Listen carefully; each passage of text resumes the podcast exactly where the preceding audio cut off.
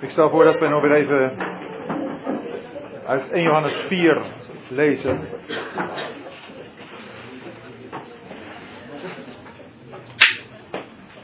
...1 Johannes 4 vanaf vers 1... En ik lees tot en met vers 14.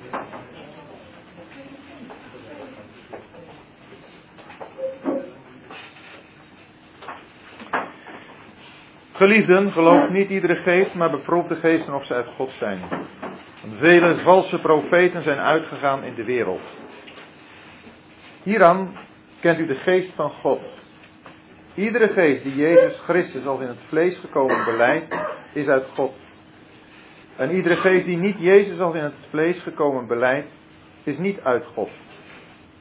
En dit is de geest van de antichrist waarvan u gehoord hebt dat hij komt en hij is nu al in de wereld. U bent uit God, kinderen, en hebt hen overwonnen, omdat hij die in u is groter is dan hij die in de wereld is. Zij zijn uit de wereld. Daarom spreken zij uit de wereld en de wereld hoort hen. Wij zijn uit God. Wie God kent, hoort ons. Wie niet uit God is, hoort ons niet. Hieraan kennen wij de geest van de waarheid en de geest van de dwaling. Geliefden, laten wij, niet lief, laten wij elkaar lief hebben, want de liefde is uit God. En ieder die lief heeft, is uit God geboren en kent God. Wie niet lief heeft, heeft God niet gekend, want God is liefde.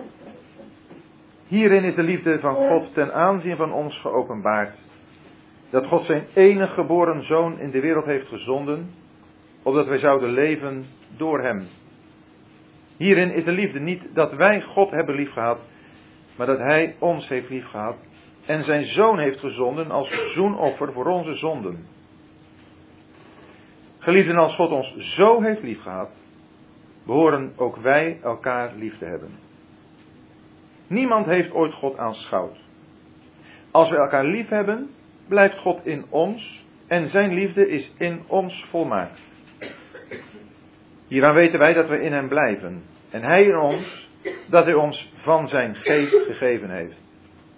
En we hebben aanschouwd en getuigen dat de Vader de Zoon heeft gezonden als heiland van de wereld. We zijn dus uh, al even bezig geweest met het beproeven van de geesten.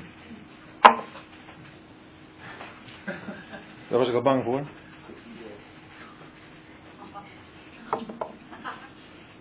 Maar dit, dit Ja, dat is voor het, uh, voor het bandje.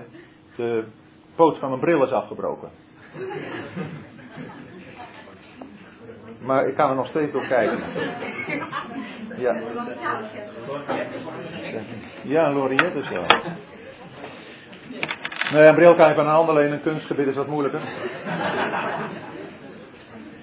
Um, die uh, beproeven, dat beproeven, dat moet je natuurlijk wel goed begrijpen, dat gaat om het beproeven de geest die in iemand is. En het gaat er niet om, om te beproeven of iemand een gelovige is of niet een gelovige is. Het gaat niet om de mensen, maar vooral om de geest van waaruit iemand spreekt. Uh, een voorbeeld hebben we in de Bijbel. Een, uh, een Biliam. Een Biliam was een man die door demonen werd geleid. Hij was erop uit, daar was hij ook voor gehuurd, om het volk van God te vervloeken. Maar in nummer 22, eh, in nummer 23 en 24 als hij dan zijn mond gaat opendoen, dan komen er alleen maar zegeningen voor het volk uit. Dan is op dat moment de geest waardoor hij spreekt, de geest van God. Dus het gaat om te kijken, wat is de bron van waaruit iemand spreekt. Als later in uh, nummer 25 Biliam een boze raad aan het volk geeft, dan blijkt ook dat hij echt een demonisch man is, want dan geeft hij de raad dat de Israëlieten zullen trouwen met Moabieten. Met dus heidense mensen. Waardoor het volk van God vermengd wordt met, met heidenen. Het, is, het gaat erom, wat, wat zegt iemand? Zegt iemand iets dat tot verheerlijking van de Heer Jezus is? Of zegt iemand iets wat hem naar beneden haalt. Nou, en zoals ik dat al even aangaf met die ene persoon, die dominee heet. Die zegt dat de Heer Jezus niet de Zoon van God is, maar een engel. Dan, dan kun je zeggen, dat is toch wel ja, zeer, uh, zeer hoogstaand, een, een bijzondere engel. Maar het is volkomen tekortdoend aan wie de Heer Jezus werkelijk is, de Zoon van God. En dan weet je, deze man heeft op dat moment dat hij dat zegt en het ook uit en schrijft, is hij door, wordt hij door een demonische geest geleid. Waar gaat het om in de belijdenis van Jezus Christus? Dat je beleidt dat hij in het vlees gekomen is. En dat is een, een hele bijzondere uitdrukking. Niemand van ons, wij zijn mensen van vlees en bloed, maar is in het vlees gekomen. Want de uitdrukking in het vlees gekomen betekent dat er een voorbestaan was. Alleen God kan in het vlees komen, kan vlees aannemen. Wij hadden geen voorbestaan. Wij waren er niet. God heeft ons geschapen, heeft ervoor gezorgd dat wij geboren zijn geworden. Maar niemand van ons heeft een voorbestaan. Dat is dan weer iets van de reïncarnatie, waarin men de opeenvolging van geboorten uh, de mens wil wijsmaken. De Heer Jezus is in het vlees gekomen. En die beleidenis, als iemand dat beleidt, dan weet je daaraan dat zo iemand door, een, door de geest van God wordt geleid. Want die geeft, de geest van God geeft de Heer Jezus de eer. Die geeft de Heer Jezus ook de plaats die God hem geeft. Die erkent dat ook. Die gaat niet lopen filosoferen. Gaat niet zijn verstand op dingen loslaten. Want met het verstand kunnen wij een aantal dingen niet begrijpen. Maar het geloof aanvaardt hij, omdat het woord van God dat zo zegt. En vandaar is het zo dat iedere geest die Jezus Christus als in het vlees gekomen beleidt, uit God is. En wie dat niet doet, die is niet uit God. En dat maakt duidelijk dat zo iemand die dit niet doet, de geest van de antichrist heeft. En ik heb het al even gezegd, maar het is goed om dat nog een keer te zeggen. Anti heeft twee betekenissen. Het heeft de betekenis van in de plaats van. En het heeft de betekenis van tegen. Dus de antichrist is iemand die zowel in de plaats van Christus zich stelt. Maar dat maakt dan ook tegelijkertijd de andere betekenis duidelijk. Want iemand die zich in de plaats van Christus stelt, stelt zich ook dus tegen Christus. Dat is trouwens wat, de, wat het, het beest zal doen als, als de grote dictator hier in uh, over West-Europa zal regeren. Als hij de macht gekregen heeft. Altijd weer een buitengewoon interessant onderwerp.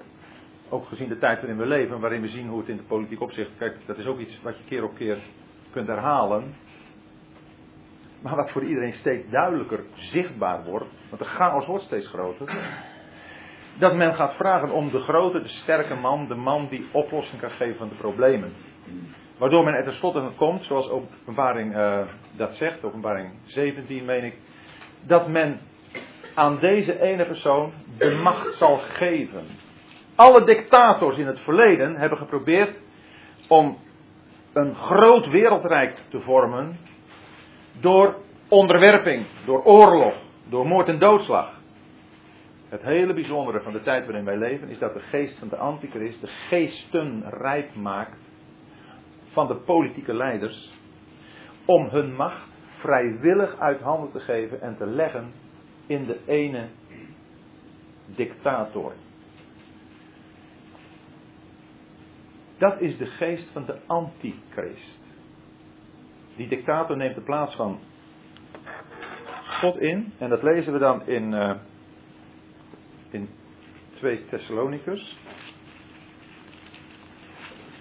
Want daar zie je die twee begrippen in één zin.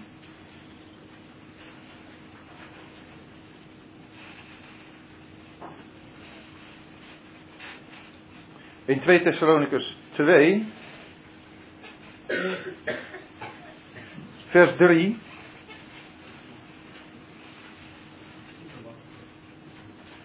2 Thessalonians 2 vers 3. Laat niemand u op enige wijze bedriegen, want die komt niet, dat is de dag van de Heer, als niet eerst de afval gekomen is en de mens van de zonde geopenbaard is, de zoon van het verderf, die zich verzet en zich verheft tegen al wat God heet. Daar heb je dat woord tegen.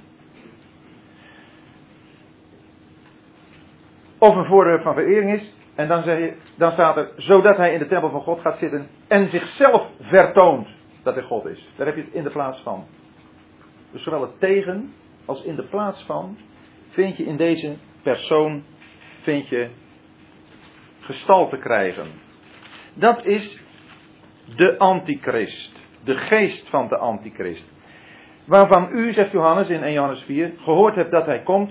En waarvan Johannes zegt, en hij is nu al in de wereld. Dus ik heb het al even aangegeven. En jullie, denk ik, zullen het herkennen. Die geest, die demonische geest, die, die is zo in, in veelvuldigheid aanwezig. In, in alle geledingen van de samenleving is deze geest aanwezig. En dan is het een geweldige bemoediging. Want als je zegt van, ja, wie kan zich daar nu tegen verzetten? Wie heeft intellect genoeg om dat allemaal te onderkennen en, en daar ook een weerwoord voor te hebben? Dan zegt Johannes in vers 4: U bent uit God kinderen en hebt hen overwonnen, omdat hij die in u is groter is dan hij die in de wereld is. Ja, dat is natuurlijk een. Ja, dat is zo'n geweldige bemoediging. De geest die in jou is, is groter dan die hele veelheid van geesten die, die, die samengebald is in de antichrist, maar, maar waar de geesten uit voortkomen, die de wereld doortrekken. Die geest die jij hebt, dat is God, de Heilige Geest. En is het een vraag wie er groter is? God, de Heilige Geest die in jou woont, of al die geesten samen met de duivel aan het hoofd, de Satan, de tegenstander. Heb je enig, enige vraag, enige twijfel daarover? Misschien ben je wel eens bang dat je het moet afleggen. Tegen, ja, als je met mensen praat, en ze kunnen goed praten, indrukwekkend praten. En je denkt, ja, wat, hij zegt, ja, dat, eh, dat klinkt allemaal erg goed en, en heel aannemelijk. En, en ik heb eigenlijk geen weerwoord. Dat hebben we denk ik allemaal wel eens een keertje. En toch voel je aan, wat er gezegd wordt, komt vanuit de geest van de antichrist. En dan mag je terstond weten, ik voel dat aan door de geest van God die in mij is. En de geest van God die in mij is, die is veel groter. Want God staat boven alles. Dus dan moet je je niet aan het twijfelen laten brengen. Niet onder de indruk komen van de mooie praatjes die ze hebben. Maar je vasthouden aan wat het woord van God zegt. Je krijgt, of je nou op een christelijke school heb je dat denk ik heel sterk wel. In kerkelijk Nederland, als je daar je wat in beweegt, heb je dat ook. Dat je, maar ook als je over straat loopt en je, wil mensen over de Heer Jezus vertellen, dan kom je er ook mee in aanraking. Dat mensen hun eigen theorieën hebben. Hun eigen ideeën over hoe God moet zijn, hoe Christus is. En nogmaals, als je dan. Kijk, je, je moet natuurlijk ook wel een keertje willen luisteren eventjes om daarna weer kunnen reageren. Maar dan kun je wel zo onder de indruk raken van wat de ander zegt. Dat je denkt, ja maar. Je voelt je ook wel eens machteloos om een antwoord te geven. Dan zegt Johannes, denk erom, de geest die jij hebt is sterker, groter dan de geest die in de wereld is. Hij zegt dat met die bemoediging. Zij zijn uit de wereld, daarom spreken zij uit de wereld en de wereld hoort hen. Johannes concludeert dus. Ja? Johannes stelt vast. Hij zegt niet tegen jou en mij dat we ons op een bepaalde manier moeten presenteren. Ja, we hebben een overtuiging. Maar het gaat er helemaal niet om dat wij anderen moeten overtuigen. Het gaat erom dat anderen op ons afkomen. Of dat we met hen in contact komen. Waardoor ze natuurlijk zullen proberen ons te overtuigen. Waardoor je wel eens een keer wat onzeker kunt gaan voelen. Maar Johannes zegt, deze mensen horen bij de wereld. En daar hoor jij niet bij. En waar blijkt dat nog meer uit? Of waardoor blijkt dat nog? Dat blijkt ook daaruit dat jij naar het woord wilt luisteren. Het woord van de apostelen. Het bewijs dat jij, en dat kunnen we gewoon even heel praktisch toepassen, nu hier bent om naar het woord van God te luisteren. Betekent dat je uit God bent. Want anders zat je hier niet en luisterde je niet. En je kunt je vragen hebben. En die mag je hebben, die moet je ook hebben. Als je denkt, dan heb je vragen. Maar dat zijn geen vragen waardoor je gaat twijfelen aan wat Gods woord zegt. Het kan hoogstens zijn dat je twijfelt aan wat ik zeg. En dat heb je alle recht toe. Want mijn woorden zijn ook gebrekkige woorden. Dus zul je altijd, ook wat ik zeg, moeten toetsen aan het woord van God. Dat wil ik zeggen, moet je herkennen in het woord van God. En dan aanvaard je het niet omdat ik het zeg, maar omdat je het zelf leest. Het, het schitterende van, van Bijbelcommentaren lezen is dat je herkent ja, wat die broeder schrijft. Inderdaad, dat is het. En dan maak ik dan een notitie van en dat kan dan uitgroeien tot een commentaar.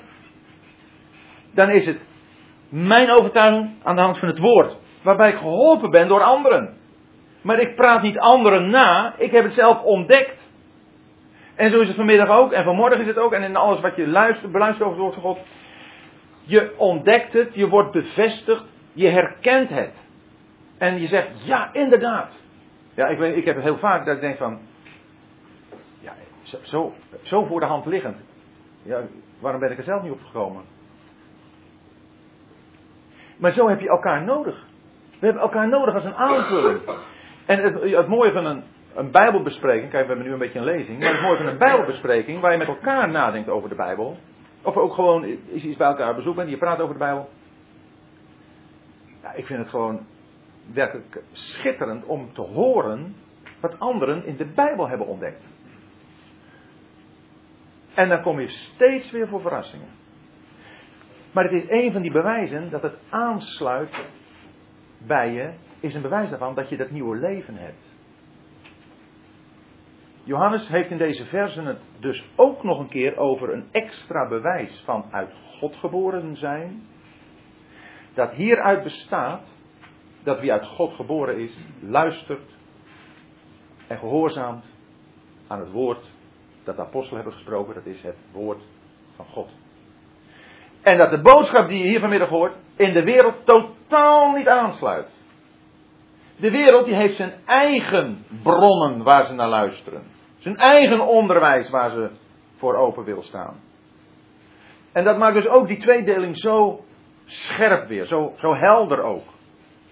Daarom is het zo belangrijk dat je naar Johannes luistert in dat wat hij schrijft, om te onderkennen wat leven uit God is en wat niet uit God is.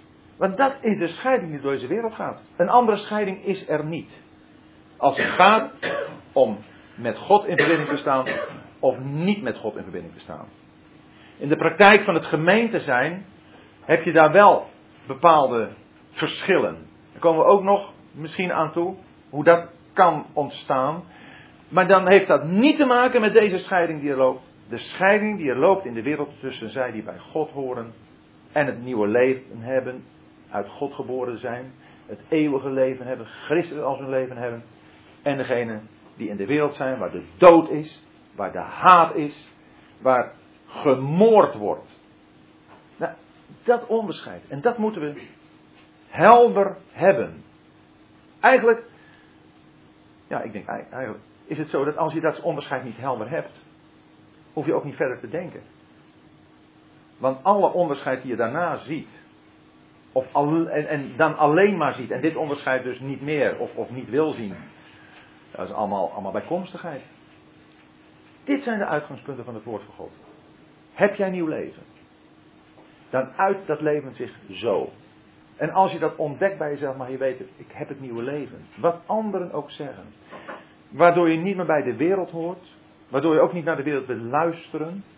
Wat ze voor moois ook te zeggen hebben. Maar waardoor je wilt luisteren naar wat het woord zegt. Nou, dat zijn de belangrijke uitgangspunten als het gaat om de geest van God. Hieraan kennen wij de geest van de waarheid en de geest van de dwaling. De geest van de waarheid, die is uit op wat het nieuwe leven bevordert. Dat wat het nieuwe leven vormt, waardoor het nieuwe leven zichtbaar wordt. Dat is de geest van de waarheid. En de geest van de dwaling, die brengt mensen, die, of die houdt mensen in de duisternis. In, in de onbekendheid, op de dwaalweg. Waardoor ze nooit tot kennis van de waarheid kunnen komen. Dat kan alleen door het werk van Gods geest. En dan gaat Johannes daarna weer verder, als hij zo heel duidelijk die, die tegenstelling heeft geschilderd, verder met Geliefde, laten wij elkaar lief hebben, want de liefde is uit God. En is die lief heeft, is uit God geboren en kent God. Ik heb dat vanmorgen gezegd. Je denkt, ja, daar weten we nu toch al genoeg van. Die liefde, daar hebben we nu zo vaak over gehoord. Het is zo duidelijk nu dat liefde de uiting is van het nieuwe leven. Dat als je dat hebt, dan heb je lief. Liefde is uit God. Laten we daarom elkaar lief hebben. Maar ook hier, liefde is uit God. Dit is een hele belangrijke uitdrukking. Het betekent niet dat overal waar je maar liefde ziet, dat het het God is. Dat is wat de wereld zegt. Dan kom je ook tot homoseksuele liefde. Dan kom je ook tot liefde van, uh, op die manier tussen personen van hetzelfde geslacht. Dus toch uit God liefde. Dus ze hebben elkaar lief. Dat is toch uit God. Daarom moet je ook dit weer in zijn verband lezen. Ook in het verband van de hele brief.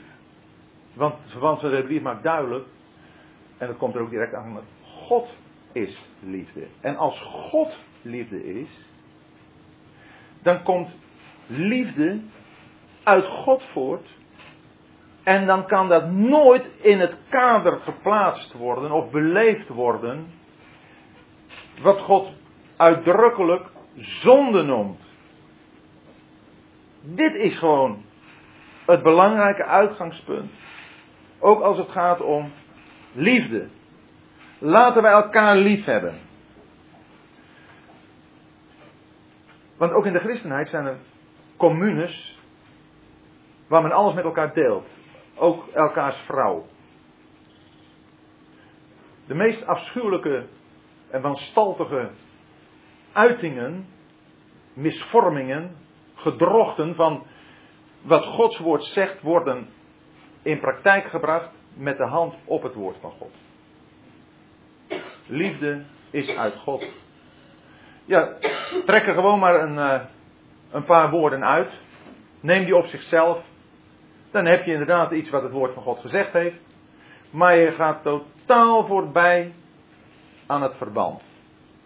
En daarom is het belangrijk om ook te kijken naar wat er vooraf gaat en wat er volgt. Geliefde, laten we elkaar lief hebben, want de liefde is uit God en er staat er: God is liefde. Nogmaals dus, de bron is God zelf. En als de bron God is, dan kan daar niet iets van de zonde mee worden verbonden. Dus wat mensen jou ook willen wijsmaken over liefde, waarbij dan gepoogd wordt een eh, bijbelse basis te leggen voor een verwerpelijke vorm van liefde, dan kun je daarmee, wat het woord van God zegt, kun je die vorm volledig afwijzen. God is liefde. God is liefde. En dat herken ik waar op een manier van God, op een goddelijke manier, er liefde is voor elkaar. En dat betekent dat gewoon in de praktijk dat er volkomen respect zal zijn voor wat God de ander heeft gegeven. Dan zul je niet begeren de vrouw van je naaste, dan zul je ook niet begeren het bezit van je naaste. Dan zul je dat voor de ander laten. Die liefde, die wordt begrensd door wie God is. Ja, en als je dat zo zegt, wordt begrensd door wie God is. Ja, de liefde van God is onbegrensd. Maar jullie begrijpen nu dat het begrenzen betekent begrensd door wie God is. Begrensd, dat sluit uit alles wat niet bij God hoort. Elke vorm van zonde. En nogmaals, ook dat is heel belangrijk voor de tijd waarin wij leven. Dat je je dat goed realiseert. Dat er uh, vandaag de dag ook vormen van liefde worden gepresenteerd, maar ook gepraktiseerd. En waarvan men eist dat wij die ook zullen accepteren. Waarvan wij moeten zeggen met de hand op het woord van God: dit is zonde. Dit is een gruwel voor God. Want nogmaals, dit vinden we natuurlijk in de christenheid. We praten niet over de boze wereld. We praten over de christenheid, het christelijk terrein. Waar men met deze zaken volledig de hand ligt. En, en was het maar zo dat men daar de hand mee lichtte. Men wil ze rechtvaardigen en onderbouwen op grond van het woord van God. Laat je niets wijsmaken. En daarom dat Johannes ook verder weer dat duidelijk maakt. In de eerste plaats, wie lief heeft, is uit God geboren en kent God.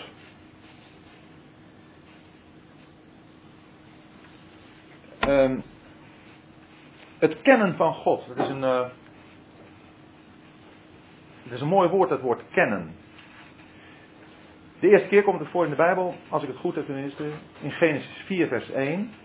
Daar staat oorspronkelijk, Adam kende zijn vrouw Eva. Dat is in uh, de NBG, maar ook heb ik uh, gezien hier in de herziene statenvertaling. Vertaald met, Adam had gemeenschap met zijn vrouw. Kennen heeft de diepe betekenis van gemeenschap hebben met.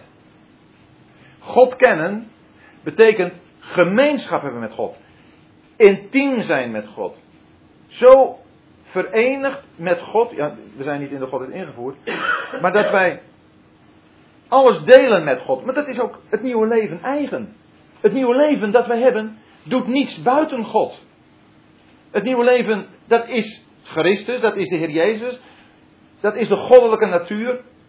Ja, die, die staat met de bron, met God zelf in verbinding. Of ja, komt daaruit voort. Dus is in ons niet op een andere manier aanwezig en komt in ons niet op een andere manier tot uiting dan bij God. Dus wij kennen God, zo staat hier. Wie lief heeft, is uit God geboren en kent God. Wie niet lief heeft, heeft God niet gekend, want God is liefde. En dan vinden we die prachtige versen dat die liefde van God ten aanzien van ons geopenbaard is in het geven van zijn enige geboren zoon. Die hij, en dat staat hier dan ook weer zo mooi, uh, niet, hier staat dan niet gegeven, maar in de wereld gezonden.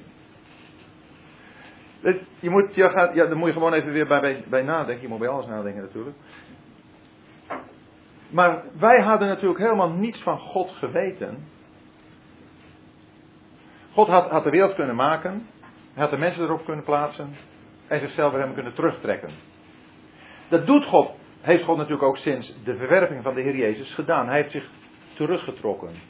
Hij houdt zich niet meer openbaar bezig met de wereld.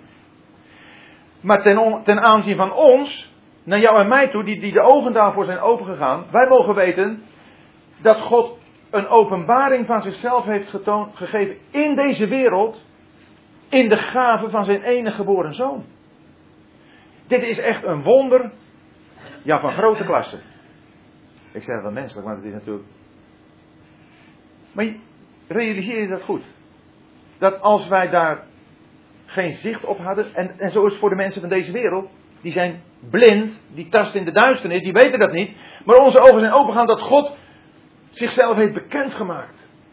Hij heeft zich geopenbaard. Hij heeft zijn liefde ten aanzien van ons geopenbaard. Doordat hij zijn enige geboren zoon in de wereld gezonden heeft. Die is de wereld binnengekomen.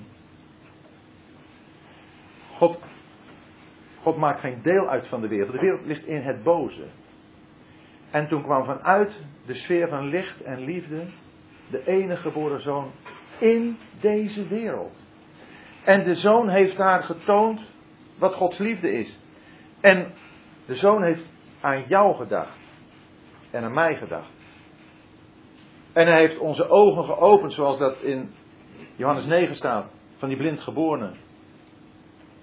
Die zegt, één ding weet ik, dat ik blind was en nu zie. Dat wij mogen zien dat God liefde is, dat God zijn liefde ten aanzien van ons geopenbaard heeft, heeft laten zien. Dat is een, een groot wonder. Dat is een, een wonder wat, denk ik, steeds weer onze bewondering ook zal opwekken. Waar, waarvoor we Hem zullen aanbidden, waardoor we ons, ons leven aan Hem zullen toevertrouwen, ons leven voor Hem zullen leven. Want het is ten aanzien van ons geopenbaard. Jij, jij bent, wij zijn het voorwerp daarvan. Anders hadden we niks geweten. Anders waren we net zo blind geweest als al de mensen die hem nog niet kennen. Zaten we net zo in de duisternis als al die mensen die hem nog niet kennen. De Heer Jezus, en dat lezen we zo prachtig in, in Jesaja 9. Het land dat in donkerheid woont, heeft een groot licht gezien. En Johannes 1, het licht schijnt in de duisternis. En de duisternis heeft het niet begrepen. En waarom wij wel? Waarom wij wel? God heeft het aan ons laten zien. Hij heeft het aan ons betoond. Jongelui, realiseer je dat wat een, een geweldig wonder het is. En wat een genade, wat een enorme genade. Daar komt dit bij, dat omdat het ten aanzien van ons is, het is iets wat buiten ons staat. Het is los van ons gebeurd. Wij konden niks. We waren blind en we waren in de duisternis. Nou, dubbel blind. Als het helemaal pikken donker is, zie je niks. Als je dan blind bent. Het kan niet donkerder. En dat dan je ogen open gaan voor het licht. Dat licht was er. Het licht scheen ook. Ik zag het niet. Toen gingen mijn ogen open. Heeft hij dat gedaan? En toen heb ik gezien, hij heeft het ten aanzien van mij geopenbaard. Ja, dit is gewoon machtig mooi. Hij heeft hem in de wereld gezonden, opdat wij zouden leven door hem. Het is zoiets machtig moois. Wij waren dood. En hij gaf zijn, en dat is mooi, er staat hier niet zijn zoon. Er staat hier, hij gaf zijn enig geboren zoon. Ook dat zijn van die woorden, daar moet je over nadenken. De Heer Jezus wordt genoemd de eerstgeboren zoon. En hij wordt genoemd de enig geboren zoon. Opdat hij, zegt Romeinen 8, de eerstgeborene zou zijn onder vele broeders. De uitdrukking eerstgeborene heeft een relatie met anderen. Te midden van die anderen, de vele broeders, Romeinen 8, is hij de eerstgeborene. Hij neemt de eerste plaats. Dus eerstgeborene geeft een rangorde aan. Hij is van anderen de voornaamste. De enige geboren zoon, dat heeft geen relatie met een ander, want dat heeft, die uitdrukking betekent de unieke. De enige. Die niet alleen maar boven iedereen uitsteekt, want dan heb je nog weer een vergelijking. Maar er is met hem niemand te vergelijken. Hij is echt uniek. Alles wat je erbij in de buurt zou brengen om te vergelijken, verdwijnt gelijk weer. Niets kan in zijn nabijheid komen. Hij is de enige geboren zoon. En die heeft God gezonden. Niemand minder.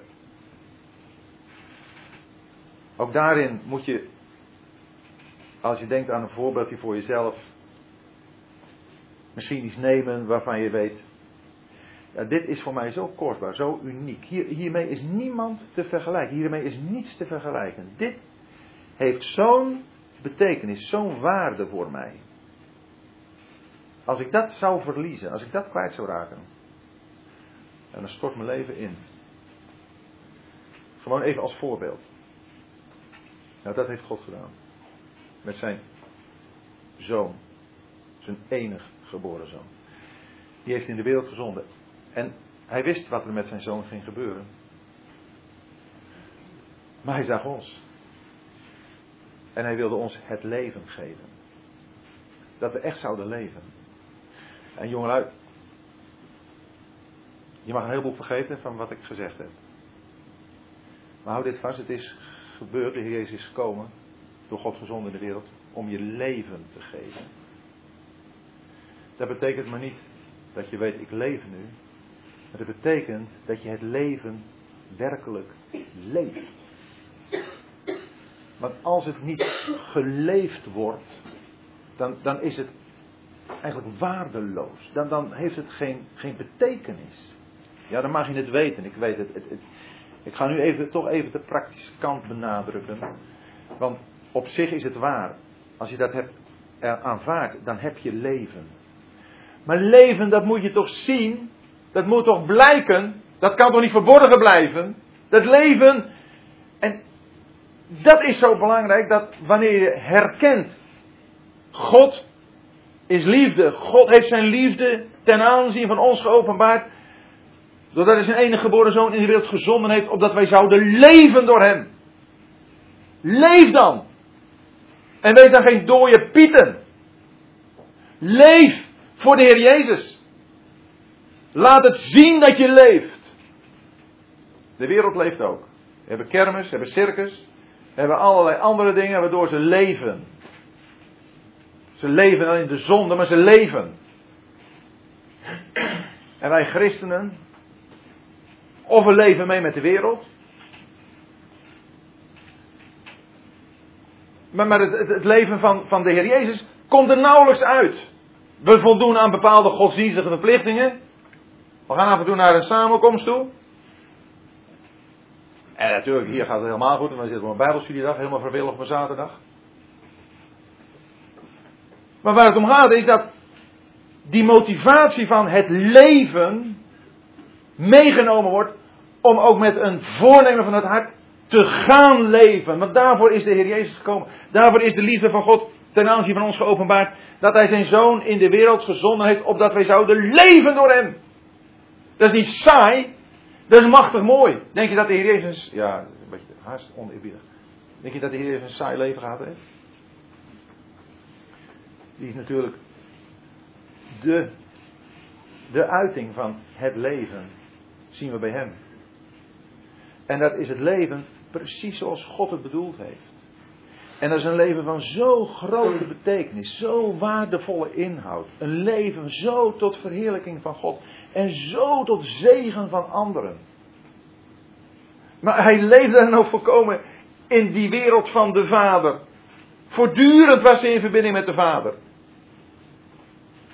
En dat leven, dat is ons gegeven. Opdat wij zouden leven door Hem. Ja, valt er nu ineens op. Er staat niet opdat we het leven zouden krijgen. Maar opdat we zouden leven door Hem. Hij is het leven in ons. En daardoor kunnen we nu ook leven. En dan ook dat volgende, want hierin is de liefde niet dat wij God hebben lief gehad, maar dat Hij ons heeft lief gehad en zijn zoon gezonden heeft als een zoenoffer voor onze zonden.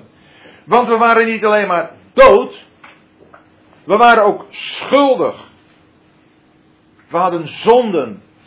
En, en dat wordt eens een lied gezongen, een lijst van zonden stond er tussen u en mij. En dagelijks kwam het bij. Een lijst van zonden. Wij waren ook in opstand tegen God. En die zonden die hadden verzoening nodig. En daar heeft de Heer Jezus ook aan voldaan. Hierin is de liefde niet dat wij God hebben lief gehad, maar dat Hij ons heeft lief gehad. En zijn zoon gezonden heeft als een zoenoffer voor onze zonden. Ja, ook hier zie je het eerste deel van het vers. Die liefde bij ons, die was er niet. Hierin is de liefde niet dat wij God hebben lief gehad. Van ons was er geen enkele uiting van liefde richting God. Totaal niks. En het was ook niet zo dat onder het oude, onder het oude verbond, waarin gezegd werd tegen de mens, dat je de Heere God moet liefhebben, dat het daar dan door zou komen. Nee, zegt Johannes, wij hebben God niet lief gehad. En dat, daar kun je in, in ontdekken, dat, dat, dat lees je er ook in. Die hele oud-testamentische dienst, die hele situatie van het oude verbond, waarin de wet norm was, gij zult de Heer uw God lief hebben. Hij zegt hier in één regel, wij hebben God niet lief gehad. Er is niemand die voldaan heeft aan de wet. We hebben God niet lief gehad. Er is niets van ons uitgegaan waaruit bleek dat wij God lief hadden. Nee, we hebben ons alleen maar bewezen als zondaren te zijn. En daarom was het nodig dat er een zoenoffer kwam. Ja, dit is zo mooi. Je mag ook weten, bij dat je het nieuwe leven hebt, dat je zonden zijn weggedaan. Door het zoenoffer van de Heer Jezus. Maar dit is ook een uiting van de liefde van God. Hij die zijn enige geboren zoon zond in de wereld, opdat we zouden leven door hem, zijn ook bevrijd van alle gevolgen die dat leven, dat vroegere leven, ons aanbrachten. Want onze zonden brachten een eeuwige dood, een eeuwig oordeel ons aan. En de Heer Jezus gekomen heeft, is daarvoor het zoenoffer geworden. Jezus heeft, toen hij al mijn zonden droeg op het kruis, alles weggedaan wat er was tussen God en mij. En jongelui, dit is van deze twee versen, 9 en 10, zijn van zo grote betekenis. Daar, daar alleen al kun je echt een hele poos over nadenken. Wat, wat deze versen betekenen. Als een uiting van de liefde van God die wij hebben leren kennen. We mogen daarover nadenken. We mogen daar ons over verbazen. We mogen daar de Vader voor danken. Hij heeft zijn zoon gezonden als zoenoffer voor onze zonden. Ja, er moest verzoening plaatsvinden. God is de gevende God, maar God is ook de heilige en rechtvaardige God.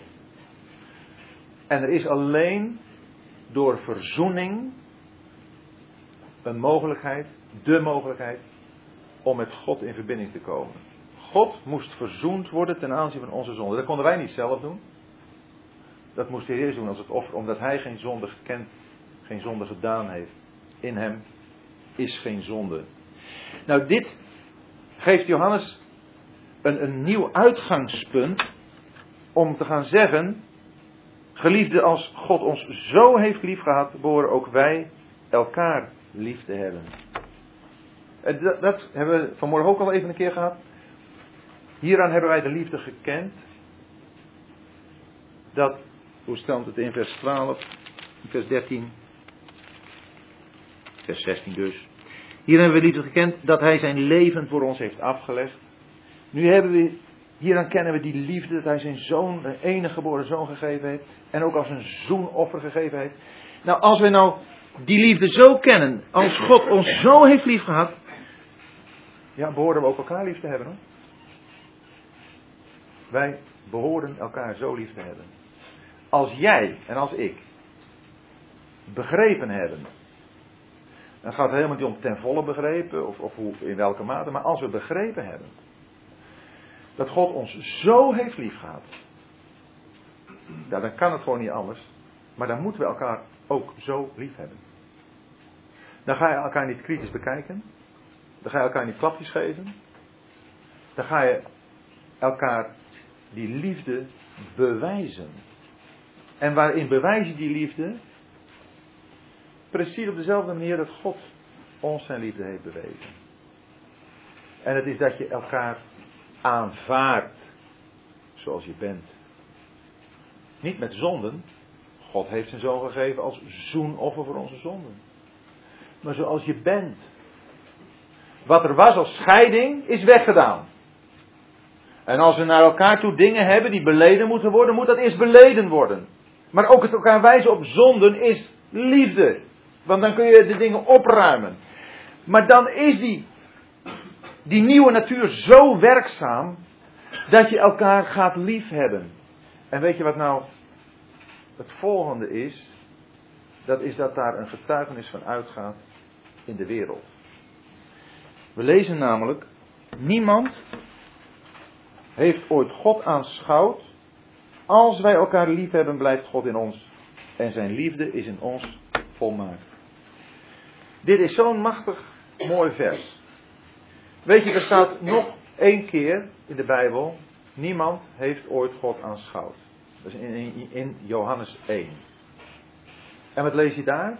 Als antwoord: de enige geboren zoon die in de schoot van de Vader is, die heeft hem verklaard.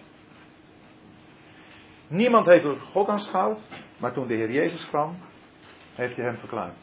De Heer Jezus is hier niet meer. Is naar de hemel gegaan. En wat lezen we nu in 1 Johannes? Niemand heeft ooit God aanschouwd.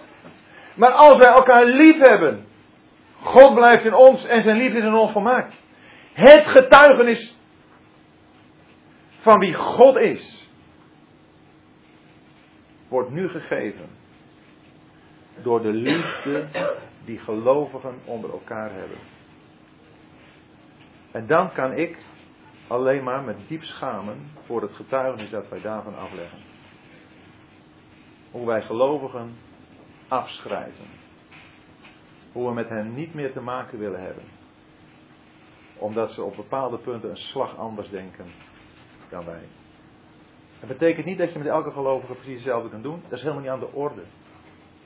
Het gaat erom hoe we elkaar benaderen. Hoe we elkaar bezien. Of die liefde er echt is. En ik denk dat wij. Ach, hier is geen inhaalslag te maken. Dat, dat is zo'n zo'n platte uitdrukking. Hier is iets gewoon wat we in praktijk moeten brengen, opnieuw. Want wat er verloren is gegaan, kun je nooit meer inhalen. Maar je kunt wel opnieuw beginnen. Dat kan wel.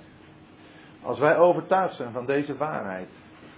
Niemand heeft door God aanschouwd. Als we elkaar lief hebben, God blijft in ons. En zijn liefde is in ons volmaakt.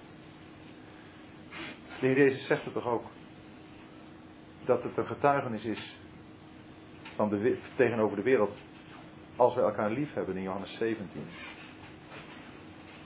Hieraan zullen ze erkennen ja, dat gaat om eenheid. Als ze alle één zijn. En dat is ook die eenheid van het nieuwe leven. En dat wordt hier in de brief van Johannes nader verklaard. Die eenheid van het nieuwe leven dat we hebben. We zijn allemaal kinderen van God. Zoals we hier zitten, kennen we God als onze vader. Wij zijn zijn kinderen. Mijn vrouw en ik, we hebben zes kinderen gehad en ze zijn allemaal verschillend. Mag het? Mogen wij als kinderen van God allemaal verschillend zijn? De verschillen maken juist duidelijk dat ieder ook uniek is. Als wij anderen willen hebben naar het idee dat wij ervan hebben, dan maken we van een ander een marionet als hij zich daarna zou voegen. Het is zo belangrijk dat wij alle onze eigen relatie met onze Vader, onze Hemelse Vader hebben vanuit het nieuwe leven en ons daardoor laten leiden. In de tekorten die wij kennen in het zien van de wil van de Vader, kunnen we elkaar ook helpen. Maar het kan nooit zo zijn dat iemand van ons zich plaatst tussen de relatie van de ander met de Vader.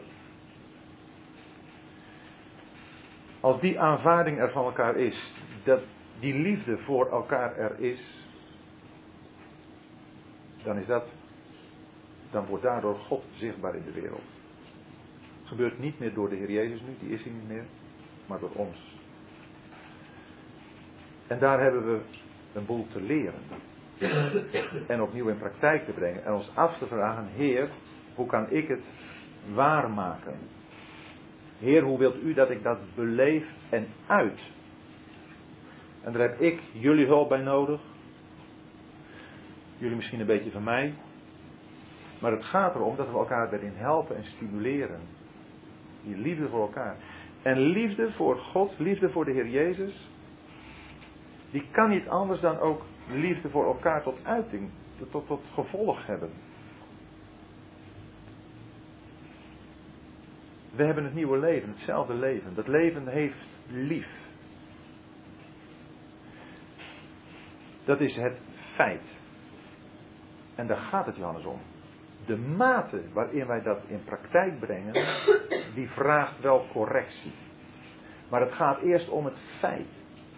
En dan kunnen we ook aan het werk daarmee. Dat doet Johannes ook. Hieraan weten wij dat we in hem blijven en hij in ons, dat hij ons van zijn geest gegeven heeft. Het is zo mooi dat we nu ook al een paar keer iets over de geest hebben. de Heilige Geest. God de Heilige Geest. Want in ons is voor deze dingen geen kracht. Maar God de Heilige Geest, die geeft ons die kracht wel. En hier staat heel fijntjes dat hij ons van zijn geest gegeven heeft. Dan gaat het dus niet zozeer om de Heilige Geest als persoon, maar gaat het erom dat hij ons die, die beleving, het, het van zijn geest gegeven, die beleving heeft gegeven van de gemeenschap met elkaar daarin. Wat, wat zijn geest kenmerkt, kenmerkt nu ook ons. De gemeenschap van de Heilige Geest, zo eindigt de tweede brief aan de Corinthiërs. De liefde van God. En de gemeenschap van de Heilige Geest, die wenst Paulus de Corinthiërs toe. En hier staat dat hij ons van zijn geest gegeven heeft. Dat betekent dat we door die geest doordrenkt zijn.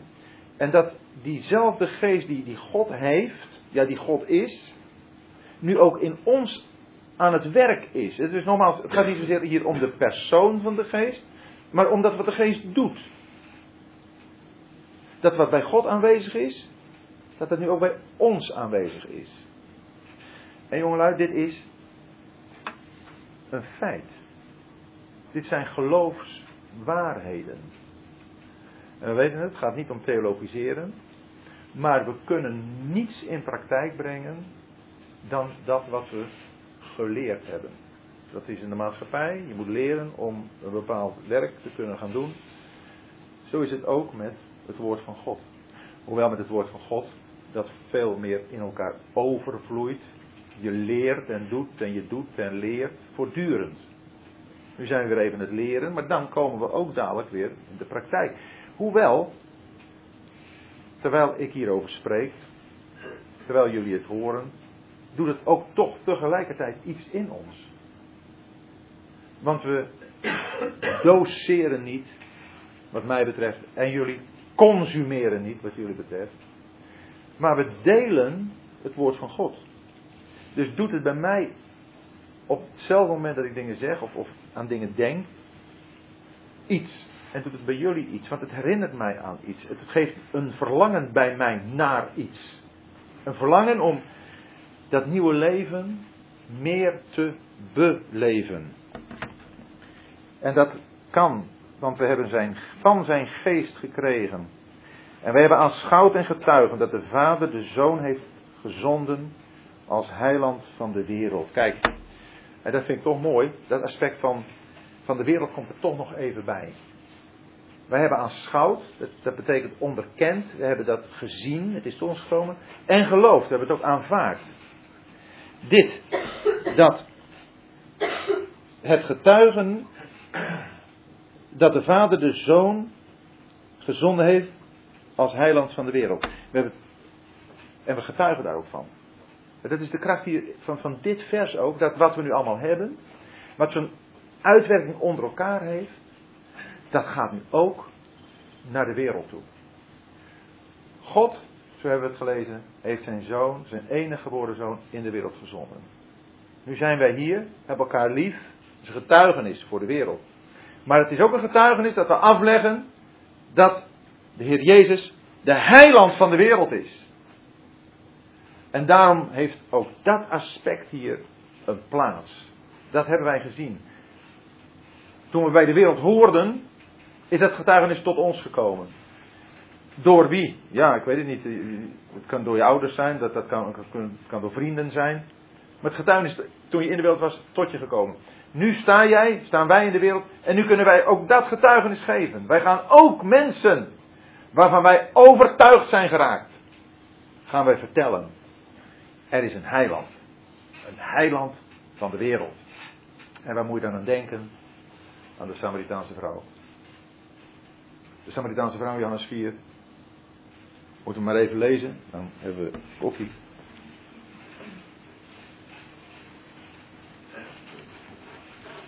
Johannes 4, waar de Heer Jezus na het gesprek met de Samaritaanse vrouw haar heeft verteld over hemzelf. De vrouw heeft dat erkend en dan lezen we,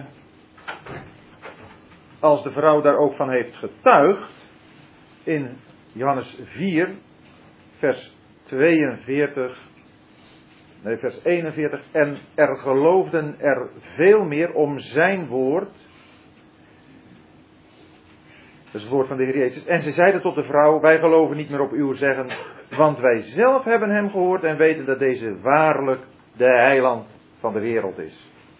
Wel, als wij dat hebben aanschouwd, zoals Johannes in zijn brief zegt, dan getuigen we daar ook van. En laten we dat ook persoonlijk en ook met elkaar doen. De liefde onder elkaar en het getuigenis in de wereld dat er een heiland is. Wat een geweldig voorrecht om je daarmee bezig te houden. Dan is het nu uh, pauze. Precies. Ik stel voor 20 minuten tot een uur of drie. En dan. Uh,